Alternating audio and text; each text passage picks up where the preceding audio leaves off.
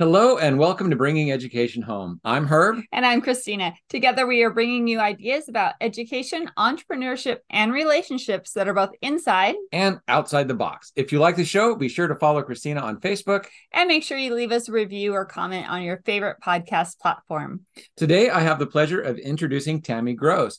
Tammy is an international number one best-selling author, a multi-award award-winning screenwriter and expert editor. Tammy is the scriptopreneur. She loves to work with mountain movers whose transformational stories fuel their ability to help others and change the world. Welcome, Tammy. Thank you for joining us today. Thank you for having me. I am actually really excited. I love what you guys do. So I, I want to know more about what you do, but uh, maybe I can also offer a couple of Absolutely.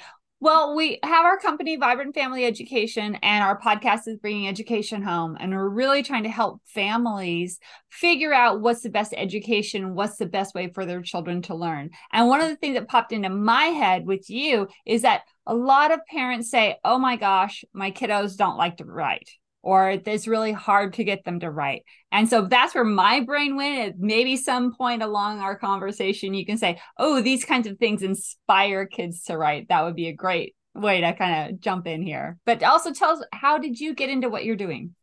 Well, it's it's it's interesting because just just really quick on that is that uh, you know every writer I know spends much more time avoiding writing than actually writing so okay. that yeah right? So so uh everybody who has that has that you know like um they're in good company. So uh children kids uh some some really take to it. When i was a kid i really took to it. Mm-hmm. and i took to it so much that it's like i want to be a writer. And i had a cousin who was actually a published author. She had been uh, with the moody broadcast system so she was like a, a radio personality. And then she uh, became friends with Eugenia Price, who is a, a big historical novelist uh, who was very well known in, in her era in the 70s and 80s. And um, and so she became her researcher. And so I just like, I want to be her. I want to be my cousin. You know, I did I had never even met her. She was my second cousin. And I had never even met her until she was like in her 70s or maybe even close to 80s. and but all my life I wanted to to meet her and be like her. Uh, but I also wanted to be like my dad because I was born to be my dad, basically, and he's a musician, and so uh, and so I was I was like torn, and we kind of came up with this family thing, very much, you know, uh, one of those things where it's like the whole family pretty much decided my fate for me in a way, yeah. where it's like, you know what, why don't you just sing while you're young, mm-hmm. and then write when you're old. and so okay. I almost had kind of this life plan. It wasn't really quite that black and white, and it wasn't like this huge plan, but it really was kind of always there in my head. My dad was a musician, so he was an entrepreneur, like just you know by who he was, um, and so I always had that spirit about me and everything. And I did end up becoming an entrepreneur back in 2000 and was arranging music for churches all over the world. Mm. and uh, and and that was great. And then in 2008 i found out about these lady pirates. And apparently that's the day that i turned old because i stopped singing and i started writing lady pirates? Lady pirates. I just had to know more about them. I started researching. I did what most writers do. I did everything i could to avoid the actual writing for quite a while. Uh-huh. and i did a lot of research and uh, li- literally went around the world became became a, a victim of sort of a victim of uh, actual pirate descendants when I was doing my research in the Bahamas, and uh, yeah, it was crazy. Um, but it was uh, it was a great adventure that I had of my own, and then I I started learning the craft, and I started really learning. I, I really had seen this as being a screenplay. It's like why hadn't I never heard about these actual women who were pirates? Yeah and there was a nobility to one of them not to the other one but to one of them there was like a nobility that it's like i want her story told because there's something there you know yeah. and uh and i was just really passionate about it and and and so i wanted to make it happen and i kind of started to just make it happen and and so i followed my life plan didn't even mean to That's awesome. That so awesome. you said you wanted to l- learn a little bit more. So I'm going to kind of tell this woman's story. So she was a teacher for 27 years. And over that time, we were both Gen Xers. And so when we were raising our kids, it's like we were trying to do everything the way our parents didn't. We were kind of left alone, um, left to kind of fend for ourselves. And so, in a way, when we were raising our kids, when we were going through difficulties, when we were doing entrepreneur stuff, we were trying to protect our kids from all of the harshness that we did. And so, after 27 years of teaching, the school system changed. It got a lot worse. It started moving away from our values. And this woman wanted to be a teacher since she was in second grade, um, started coming home every day and just being in such stress over not being able to reach the children, over mm-hmm. having to teach facts and things and push to tests when the kids weren't really learning. And then over the last couple of years, she moved into an online school um, right as the pandemic hit. So it wasn't like the pandemic online school, it was actually an online education system. And mm-hmm. as an entrepreneur from the outside, I'm the out of the box part of this. I watched what was going on, realized all the stuff that we did wrong with our kids, saw how what she was learning now could be actually turned into be a helpful thing. And so we moved out of she moved out of public mm-hmm. education and we started this school so that we could help entrepreneurs who again are trying to protect their kids who are doing all of this to build their family and to you know oh the system is wrong. We need to do this so that we can fix the family so that we can do this for our kids.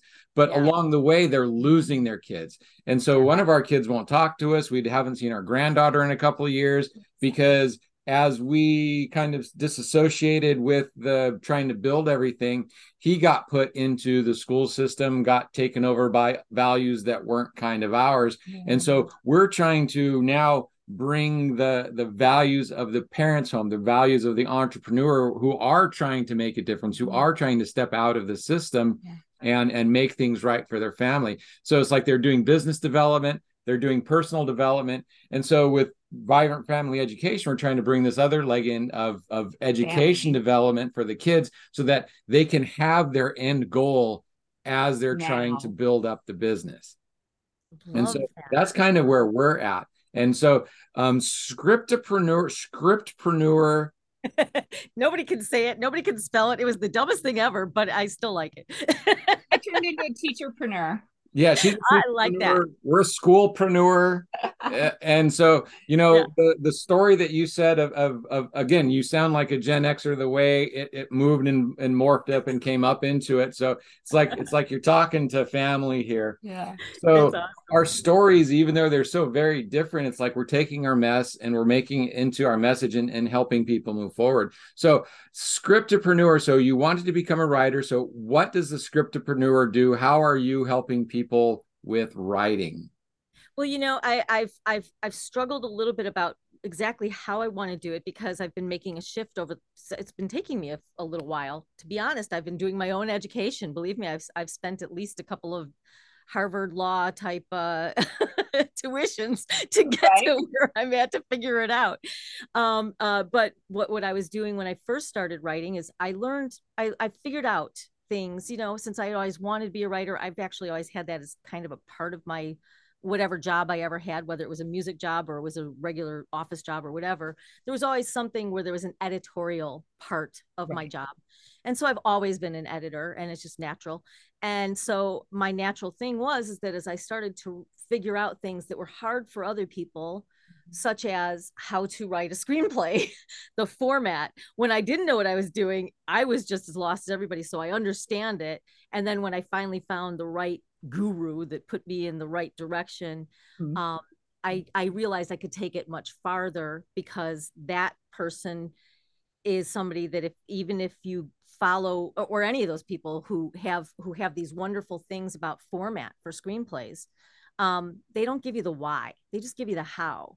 And so people are constantly asking well how do i do this? You know and it's like no no no the how is is easy. There's like four elements to a screenplay. There's a scene heading there's the action and then there's the really just one element the next two because there's the character and then the dialogue for the character. That's literally all that really needs to be in any screenplay ever.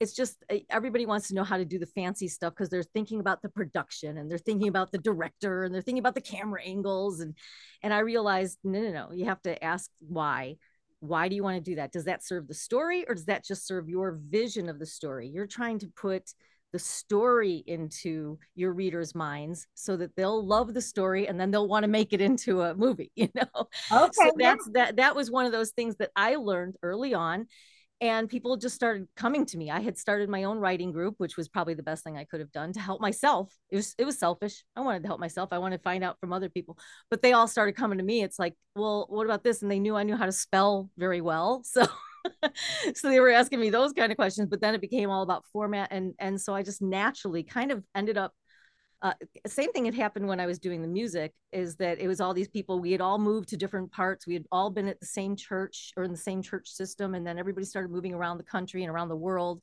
and they were still coming to me to do these music charts that they were used to having. And they're like I'm I was too spoiled when you were around so I just need you to keep doing it. And so I had a whole business because of that for many years. Right. then I started writing same thing happened. Just started facilitating for other people so that they could do the do what they needed to do. So i was editing and i was formatting and i was teaching and coaching a little bit. And uh, so that's that's kind of how i fell into it. But now i have fallen in love with helping people who have their own stories to tell. Yeah. Stories that where they're helping other people. Stories like well what like everything that you guys are doing you went through your whole thing. You just told me your story about everything that you went through and now you're helping other people mm-hmm. to maybe you know i always call it the mountain thing i might have you might have heard me mention this maybe not but the way i look at story structure is that you've got a problem or whoever the hero in the hero's journey maybe has a problem. They're trying to get to a solution but the, there's this huge mountain in the middle that they're yeah. trying to get past. And uh, and there's usually a lot of uh, climbing and falling and a lot of getting hurt and a lot of low points and stuff as you're climbing and falling down this mountain. And uh, and then you have that transformation moment and so I look at it as like in the shape of a W. It doesn't necessarily necessarily stand for anything as a W, but basically you've got the problem solution in the mountain in the middle. Yeah. And you guys went through your own mountain situation where you had to figure everything out. Yeah. And now you can kind of either either you can wipe away that mountain for other people mm-hmm. and and give them a victory. Yeah. Or you can be their mountain guide and you can take them over the mountain and, and get the, you know, be the Sherpa and so that's that's what i love. I love hearing people who have these these transformation stories where they went through all that. And that story is usually pretty cinema worthy you know i call it cinematic. And uh, and even if it isn't it's still book worthy. It's still uh, something that needs to be told. And so now i'm really helping people get their authority book out which might be a a prescriptive memoir Okay. Where from the lessons that you learned, you tell your memoir and then you give people some practical ways that they can avoid some of your pitfalls that you had to go through, that kind of thing. Or it can be if you have a framework for how you help people, then you put that into a book, but you incorporate your own stories through it. ChatGPT cannot write your book. you, don't know? know? me enough. Yeah, that computer does not know me enough. Exactly. Exactly. so that's what I do. Yeah. Secret life to Mrs. Haverett that nobody knows. Ooh, see now that yeah. See now I now I want to read the book. say, I'm, I'm, not sure we're I'm not quite sure we're done with the mountain yet either because we're still know, climbing. Right? The mountain got picked up and dropped on my head, literally. Yeah. And so there's there's a lot of cognitive dissonance going on. So even as you're talking, it's like there's a whole lot of voices in my head going, "Oh, I can't do that."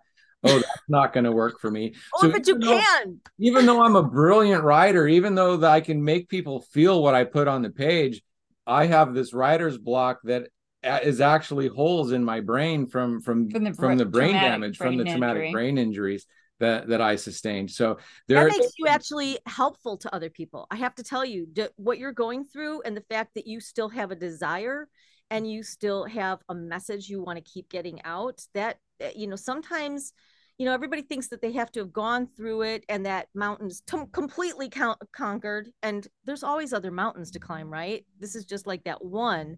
So you still can help with the one but also everything that you're still de- dealing with i personally believe that we just have to stay a step ahead so that we can guide to that next step you know so that they aren't going to fall where we just tripped you know that just that simple and I, I'm in that. Actually, I was at a doctor's appointment just yesterday for something that I thought was way behind me. Mm-hmm. And, uh, you know, I'm facing something. I was actually talking to somebody else earlier today who is actually helpful with uh, liver uh, issues. And I had a gut issue and I had made myself sick. I had made myself sick with worry when I was making this transition right. to where I'm at now. you know when i was spending that you know quarter million dollars or whatever it added up to over a few years of just trying to figure out the things the all the tony robbins type things. Yeah. and um and and i thought i was beyond all that. I thought i was past all that. And then just recently some things have been happening and something came up in my blood work. And so i'm still there but i'm still taking my steps. And then the person who's behind me i want to grab them and help them take that next step too. And i'm happy if they pass me. If they want to pass me that's excellent. So don't feel like you, you like you're like you're you know i'm i'm hoping that you're not feeling like uh like like it's kind of hopeless for you you know? I'm sure it's very scary but you're still way ahead of many many people oh, who, the hopelessness comes and goes. Again yeah, it's product sure it does, yeah. I, the yeah. brain scans they they list out exactly what's going on with me and it's like holy cow i i feel that. So yeah. i'm still moving forward i am still going on and eh, that that whole passing you story i have a great snowboarding story about that um snowboarding some days you get what's called fresh powder. You get the first runs on the mountain. And we hit, we went down this beautiful run and we knew that at the bottom of it you had to take this little dip to get out of it. And it was beautiful. We had the fresh snow. We were kicking it me and my friend behind me and i got down into the bottom and it was about eight inches of fresh snow. And i did not make it up out of that transition And so the guy behind me right behind me made it about 10 feet farther than i did i had to take off my snowboard and start walking through knee deep snow right by the time I caught up, I by the time I caught up to my friend, the next snowboarder had came and made it like another 15 feet past us. And then he had to kick off of his board. And the fourth guy made it over the top. The next guy that didn't make it was over the top. It took us like an hour to hike up to the point where we could get going again. So we we made that path and the next guy made it farther and the next guy made it farther and it's still and they they I think they actually passed us twice. They came back down again and made it past us before we ended up climbing up out of that hole. So I know that I don't stop, but I also know that there's this that it might take me a little bit longer to get back up out of that. Right. Oh wow, that's an that's an amazing story though, uh, and and I got to tell you that's that's the whole point, right? Is that at least for me that stories are what make the world go round. That's what how we change other people's lives is with our stories the little ones the big ones all of them they all add up to who we are and how we can help other people and how they can they can move forward in their lives as well so. I'm actually more interested about your pirate story of the one that you don't want to tell the, the, the not so the, the this one's an awesome screen story what about the pirate who was a horrible person. She was horrible. She was horrible. Well, her name is much more famous. Uh, uh, people might recognize the name Anne Bonny. And mm-hmm. so, so she was, she was uh, from Virginia. Actually, no, where was she from? She was from South Carolina, and uh, actually, she was from Ireland. But uh, as as all the pirates were, they were from everywhere, right? and she was just, she was in it for the piracy. She was kind of a bad person, but she paired up with Mary Read, who had there was something a little bit more noble about Mary Read. You know, at least at least that's the way history wants us to try to remember her. So we there's very little information on them. As I found out after I went around the world, spent a lot of money, and really came back with like two pieces of paper that showed me that okay, they existed. it's about all I could get. Everything else was just the lore oh man but it did so... it helped me get my my writing career going and yeah and it's and i've you know been doing really well with got to travel around the world chasing a couple of pirates made a bunch of stories so yeah. you know just yeah. the traveling alone would probably be worth right. it so exactly it was it totally was. this has been so much fun. And my two takeaways that I'm taking from this is to write your story, even if it's messy, even if it's hard, and also write about something that's passionate that you really are into and want to. So we can get those kiddos, our young ones, because I'm the teacher in the box right now, get those kiddos to tell about their story and tell about something they're interested in. Maybe they'll keep writing. Exactly and and if they if if if a if a kid has any of the any of the traits that i had as a child hopefully uh this will help a lot. Done as a lot of us adults are hearing these days done is better than perfect. Don't try to edit yourself just they call it they call it the puke draft or the the vomit draft for a reason. You just got to mm. vomit out all those words yeah. and get them out, and then you can work with the story and make it more perfect. But get it done, and then then you're a writer. Then you're actually writing, right? So yeah, exactly, awesome. So as we're wrapping up, because we're in this thing called Podapalooza. It's been so much fun, but we are have short on time. Make sure you tell our audience how they can get a hold of you in case they want to know more about you and your services and things like that. And was there anything else you wanted to talk about that maybe you didn't quite get to say?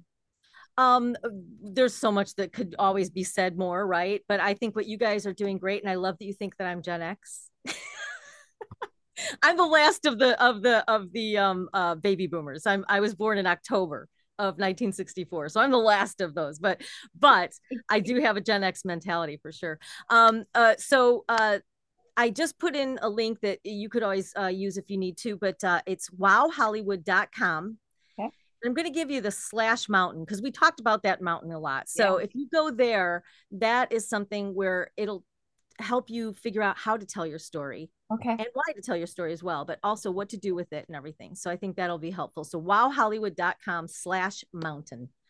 Okay. And uh, and I'd love to hear from anybody if they have any questions or anything. So Perfect. That is so awesome. I'm just copying and pasting that information real quick so I don't lose it because even though I yeah. save the chat, sometimes they just like disappear. And again, thank you so much for coming and being here. here. with us and sharing your wisdom and your nuggets. And hopefully, our audience will enjoy this recording as well. So lovely Again, meeting you guys. Yeah, thank you so much. You are an inspiration, and it, it was just absolutely lovely talking with you today. So, thank you very much for being here. Same here. Thank you, you guys. All right, audience attendees and guests, thank you for joining us on Bringing Education Home. Thank you, Tammy, and we hope to talk to everybody later. Bye for now.